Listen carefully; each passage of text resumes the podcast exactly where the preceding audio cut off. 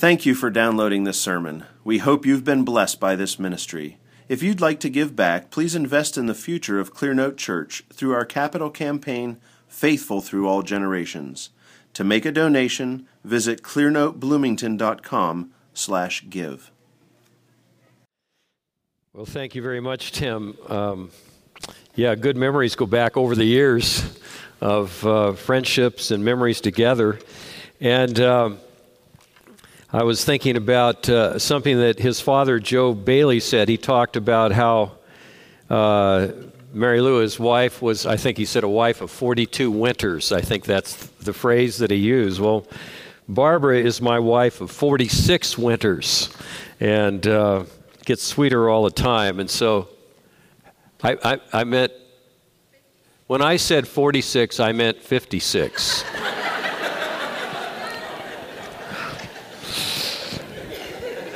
she also writes my sermons for me, so. there you go, boy. Yeah. And uh, so, and thank you for the warm reception of my wife. She came back uh, tired and rejoicing in God's goodness and getting to meet a lot of you women here and uh, being ministered to you, her being ministered to by you. So thank you very much. You want to keep your Bibles open or the text before you, which is 2 Corinthians 12, 1 through 10. And uh, as you heard in that long reading of Scripture, boasting by the Apostle Paul was a painful awkwardness to him. So in the 11th chapter, when we began about verse 16, he talked about playing a fool, being a fool. He didn't want to boast. When he went to talk about it, he felt like he was crazy, mad saying it. So he didn't like to boast. But here in 2 Corinthians, and I'm talking about the 12th chapter, when Paul's opponents, the super apostles, were boasting of their ethnic degrees, their pedigrees, all the kinds of things that would make them stand tall in Hebrew culture, he reluctantly responded by reciting his own transcending degrees, his pedigrees, which he quickly turned into an extended boast in his weakness. That was in the 11th chapter, where he reticently boasted in his weaknesses. And when you get to the 12th chapter, which is the verse we have right in front of us here, Paul uh, is called to counter his opponent's boasts by boasting in his own surpassing experiences. And so, what you get is you get this I don't want to do it reticence in saying this. So, in that opening verse, you, you could read it with a kind of resignation, like, I must go on boasting. There's nothing to be gained by it. I will go on to visions and revelations of the Lord. Though he's doubtful about boasting, doesn't like to boast, doesn't not sure what it's going to accomplish, he fully understands the default of not boasting, and so he will again play the fool he'll feel like a fool in boasting, which he doesn't like to do. But very significantly, he doesn't waste any time talking about all the other things he could boast in, his pedigrees and so on. He goes straight to his vision and revelation of the risen Lord. That's what you have in the following verses. But not unsurprisingly, this is the Apostle Paul. After he boasts in these kinds of things and he gets all done with it, he makes an even greater boast in his weakness. That's where he really feels it. Now, Paul opens with a bare bones description of his being caught up uh, into the third heaven, into paradise. And you see it in verses 2 and 3 of the text. I know a man in Christ who 14 years ago was caught up in the third heaven. Whether in the body or out of the body, I do not know. God knows. And I know this man was caught up into paradise. Whether in the body or out of the body, I do not know. God knows. And he heard things that cannot be told, which man may not utter. Now, you'll see his um, shyness about doing this because he refers to himself in the third person I know a man, there is a man.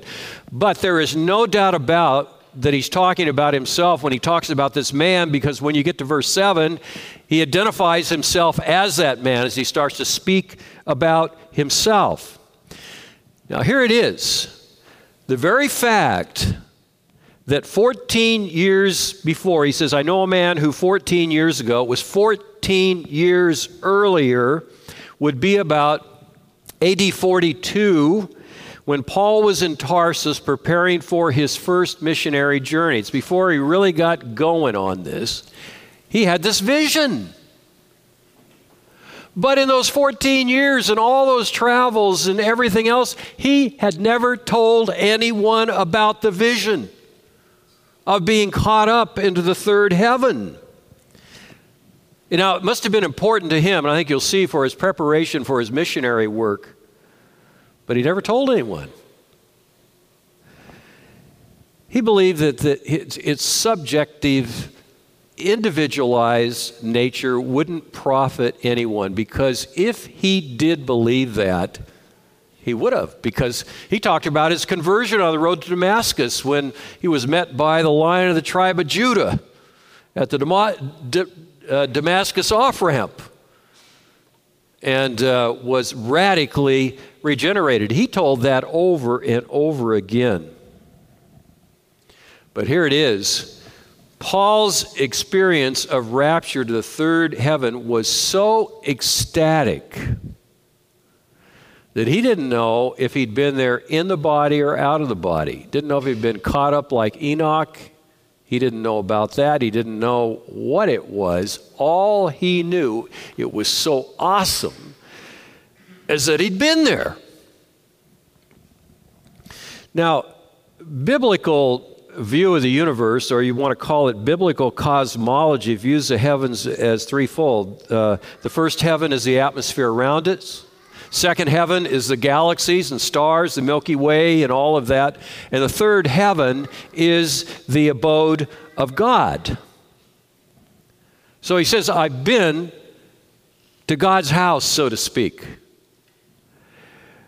But he also says, with a parallel designation, that it is paradise.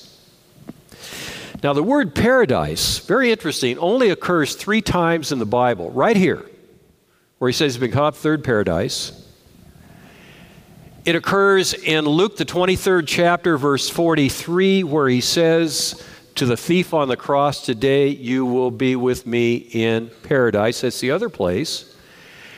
And the third place is Revelation 2 7. He says, To the one who conquers, I will grant to eat of the tree of life, which is in the paradise of God. Now, here's the thing in salvation history, Paradise is always the presence of Jesus.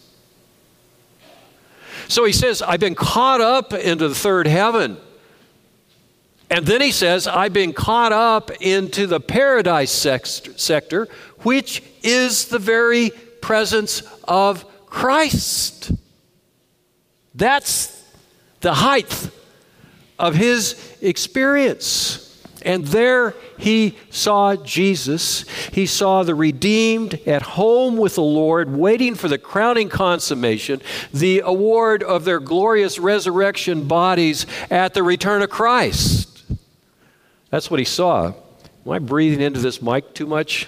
Let me, let me move it out a little bit. You don't need to hear me breathe, you need to hear me preach. Okay. That is what he saw. Can you imagine if you could see what was reflected in his eyeballs?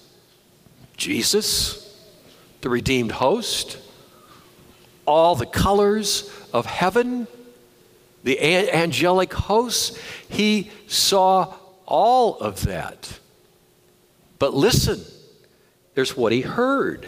Because in verse 4 it says, Paul heard things that cannot be told, which men may not utter.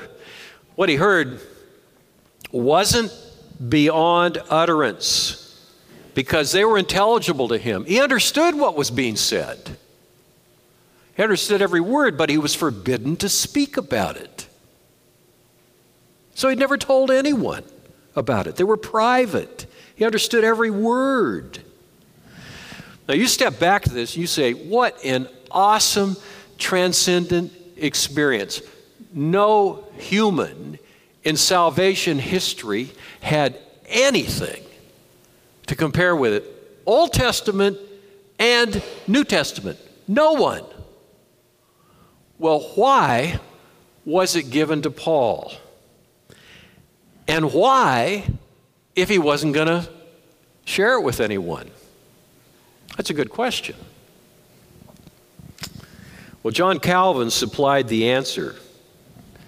In his opening line, he says it and then explains it. He said it was for the sake of Paul himself.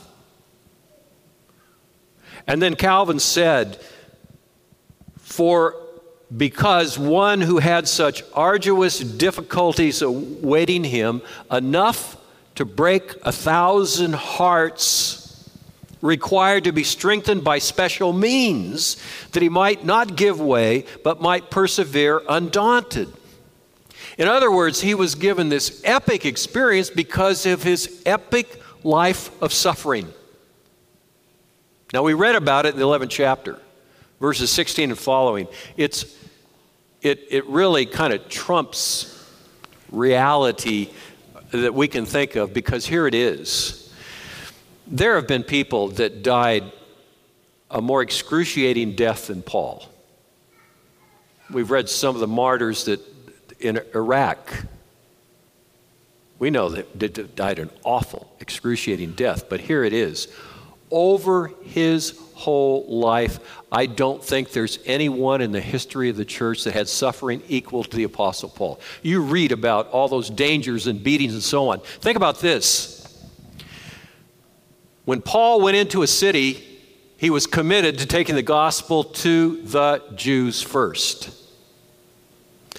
When he received 40 stripes, which he did five times at this point in his life, that was a Jewish punishment administered by the synagogue.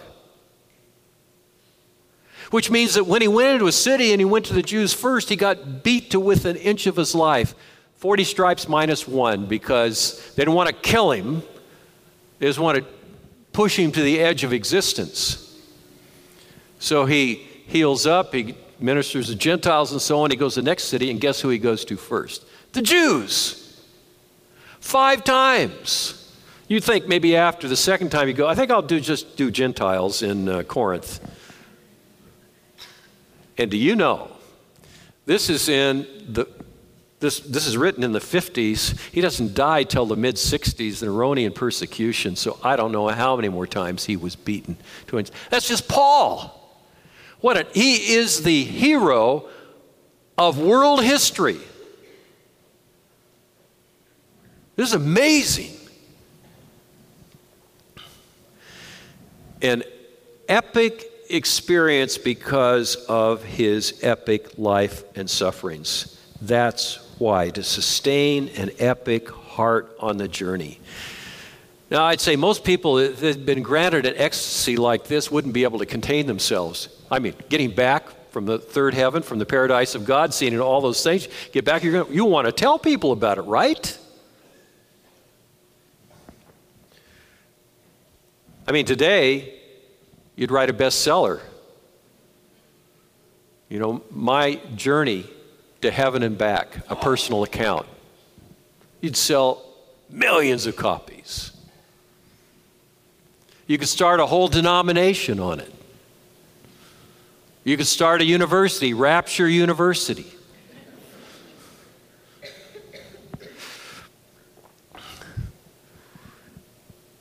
But what is certain is that Paul would have taken this to his grave had not he been commanded by the Holy Spirit to share it in this particular situation. He wouldn't have told anyone. And now, when he goes on to boast, it is so modest and restrained as he continues on in that kind of self deprecating third person verses 5 and 6 On behalf of this man I will boast, but on my own behalf I will not boast except of my weaknesses. Though if I should wish to boast, I would not be a fool, but I'd be speaking the truth, but I refrain from it, so that no one may think more of me than he sees in me and hears in me. That no one will think more of me than he sees in me and that he hears in me. Completely justified. Completely justified in sharing that, but he doesn't do that because he doesn't want anyone to set store by more than what they see and what they hear him say. Just evaluate me by my actions and standards, not my claim to ecstatic experiences. And I, I think what he does then, everybody ought to hear this, he gives us essential wisdom for navigating the currents of modern day Christianity. We're not to follow people who claim these ecstatic experiences, it is their conduct and their speech. Now, up to this point in the text, he's been uh, kind of not vague, but it's hard to see through, opaque. But now he switches to the first person and he becomes crystal clear. And what he becomes crystal clear about as he switches to the first person is that the revelation to him had been so awesome and exalting that he needed a thorn. Verse 7 So to keep me from being too elated, puffed up, by the surpassing greatness of the revelations, the thorn was given me in the flesh, a messenger of Satan to harass me, to keep me from being too elated. Now, what you want to note, he didn't, he didn't have that thorn till he'd had the vision. He had the vision, and then he got the thorn because he would have become impossible without the thorn. Now, I that puts that vision and that experience so off the charts. The Apostle Paul become conceited, puffed up. I mean, it's hard for me to think of. But that's what it says. Well, the thorn. There's been all kinds of conjecture about the thorn. Some said it's been the Judaizers, the, the super apostles' as opposition. And I can certainly say pastorally that thorn is a nice metaphor for opposition. Uh, some have thought it was his uh, failing eyesight because he wrote large letters at the end of of Galatians, but I think that was just because he was making an emphasis and doing it by hand himself. And so the speculations are run, one, run wild as to what the thorn is from earaches to headaches to malaria to gallstones to gout to rheumatism, to sciatica, gastritis, leprosy, lice, deafness, dental disease, neurasthenia. Every one of those things have been named. We just don't know what it was. Now, I, I, I, ran off this list one time with pastors and wives at a conference, and I had a pastor's wife come up to me and said, I know, I know what his thorn was. It was his wife. well, she said it, I didn't. And then I have to say, I don't think Paul had a wife anyway, so it's funny, but we don't know what it was. And I think one of the reasons we don't know what it was is so we could supply our own thorn. The thing that we would plead to God to take away. I think the anonymity is a good thing. But the truth that we need to know about the thorn is that while the thorn was Satan's work, it was God who allowed it. God allowed this awful thorn that Paul wanted to be delivered one because divine knowledge knew that he had to have that thorn.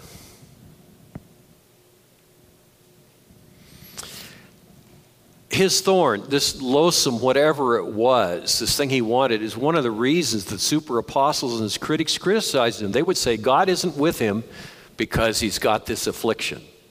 I mean, they said, God isn't with him because he's not rich. God isn't with him because he's not handsome. God isn't with him because he's not eloquent. I mean, they had all kinds of litany, but this was one of the things. And Paul turned it on his head, and he said the very thing the critics loathed in him, he saw that and said that God wasn't with him was actually proof. The thorn was proof. What a stunning rebuke to the super apostles who worshiped health and well being and viewed affliction and weakness as a sign of God's absence. What a rebuke. And may we take it to heart and understand this with our weaknesses and our thorns.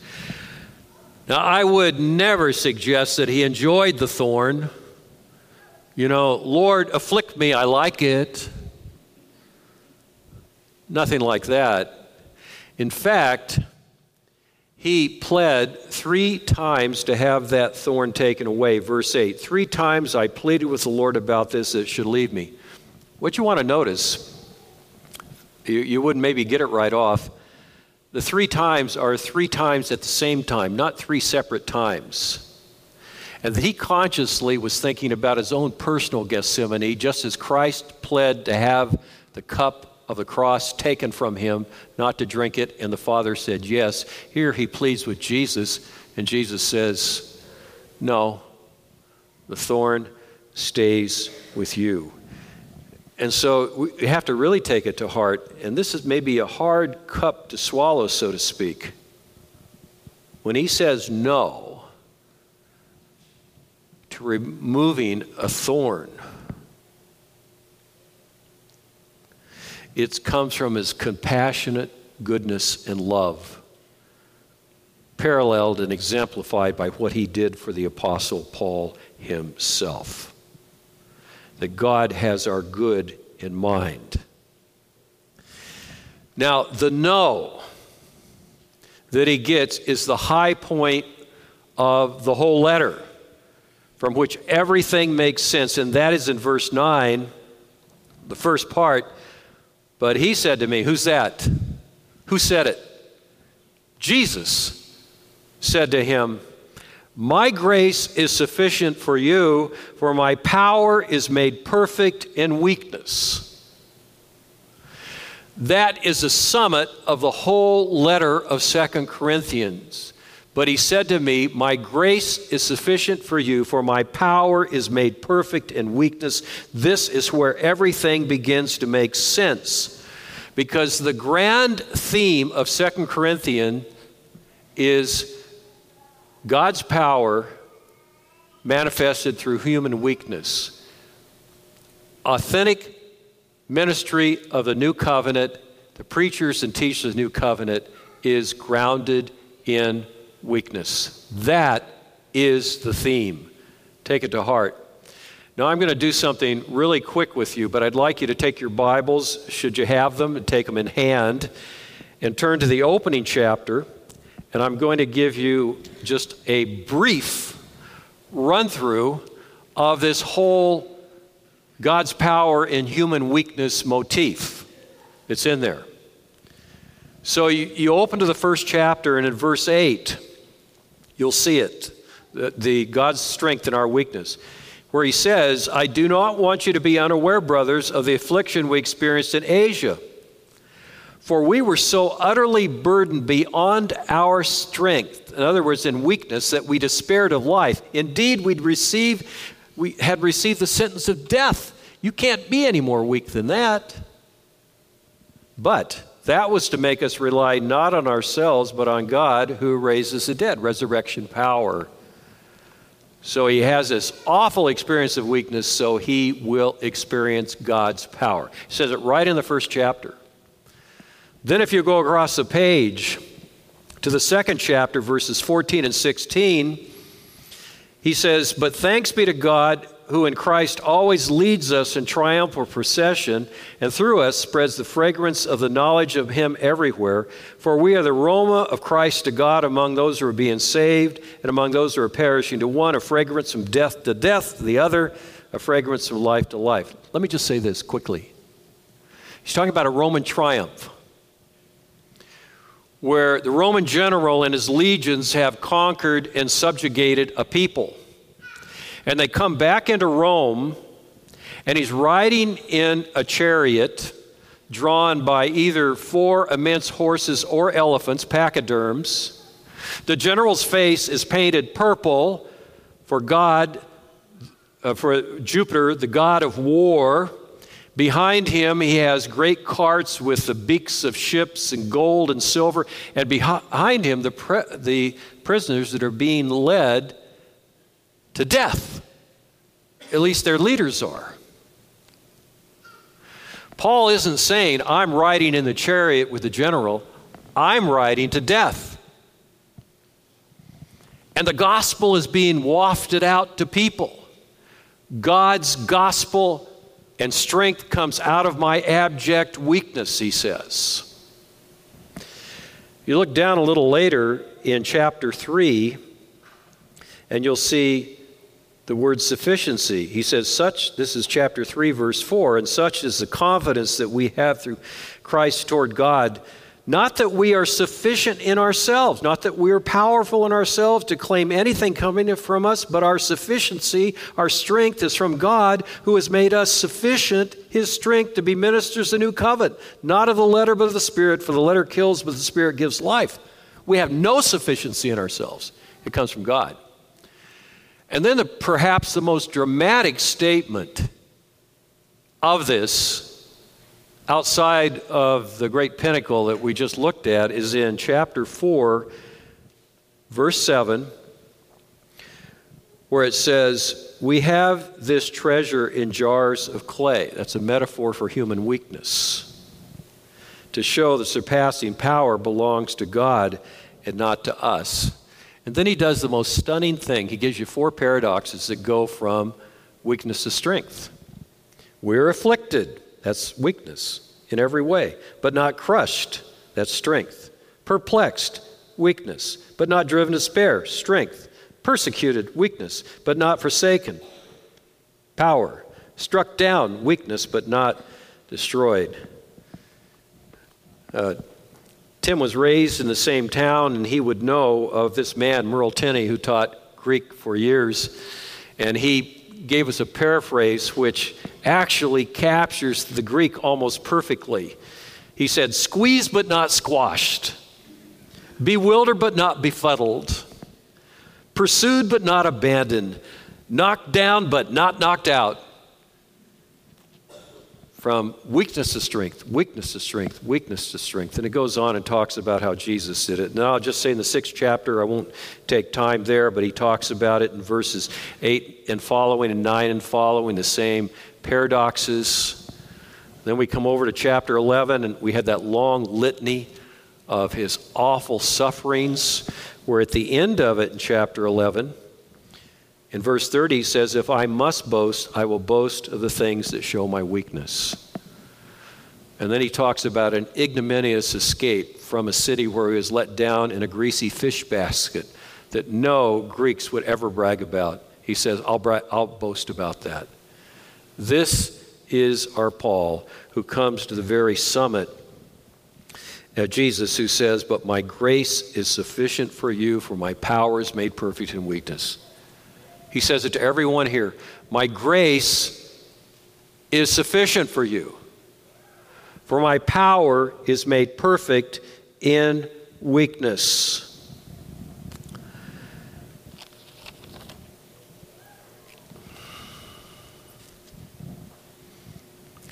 And then the other half of verse 9 is Paul speaking. Therefore, I will boast all the more gladly of my weaknesses, so that the power of Christ may rest upon me. And I want you to, to hear this. So the power of Christ may rest upon me, because this is like, kind of like the Holy of Holies of application here. It's so beautiful.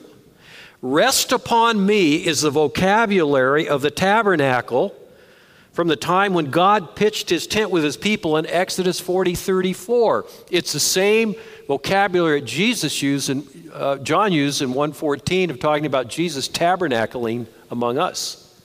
That, that word rest is tabernacling. You really want to kind of get it. He pitches his tent with us in our weakness. He camps with us in our weakness. Now, you can either just hear that or accept it totally with your heart. This is not something to just pass over. He camps with us in our weakness. Do we believe it? It's the truth of God's Word. This is so countercultural, isn't it? I mean, even within the church today, we imagine that God's power is with those great ones that jet from city to city to big stadiums where they're announced.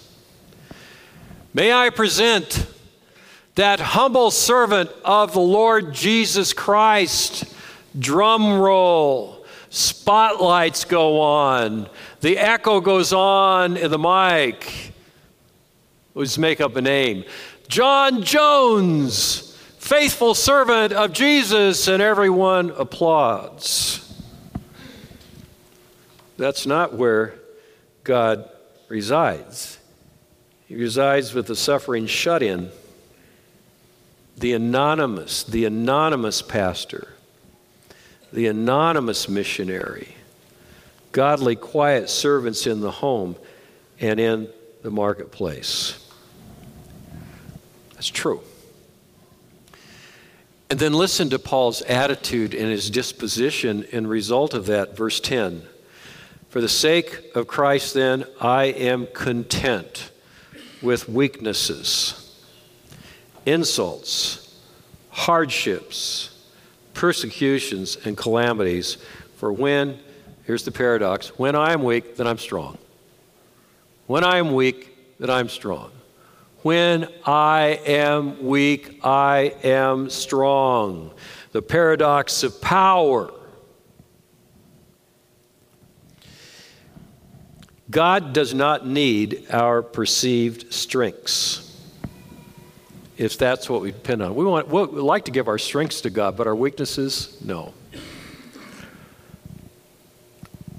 He wants our weaknesses, our sufferings, our inadequacies, our insecurities, our disabilities, our failures, our fears.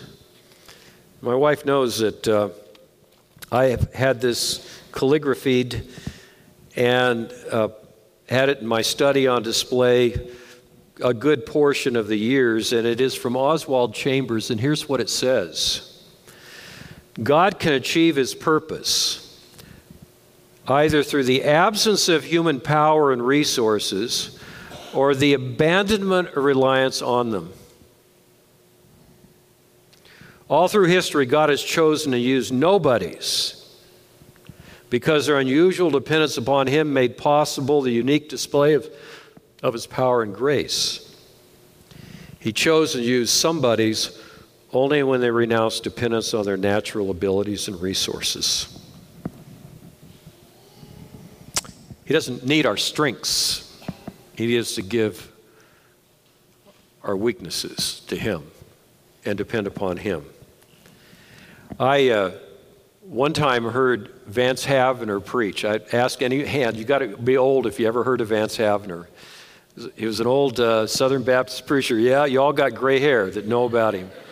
And uh, a little man, a great preacher, an evangelist. That's what he'd spent his life doing. He's a traveling evangelist before he settled down and pastored. And he talks in his uh, book, uh, Three Score and Ten, about becoming an evangelist as a young man. And here's what he says Here I was about to begin a full time traveling ministry, which meant sleeping in a different bed every week, changing food and climate, always getting adjusted and never getting adjusted, and utterly exhausted before I started. That would be it. Any advisor would have called it surest folly. I felt more like quitting instead of undertaking a most demanding work that many strong men have tried but unable to continue. And he starts to get down to it.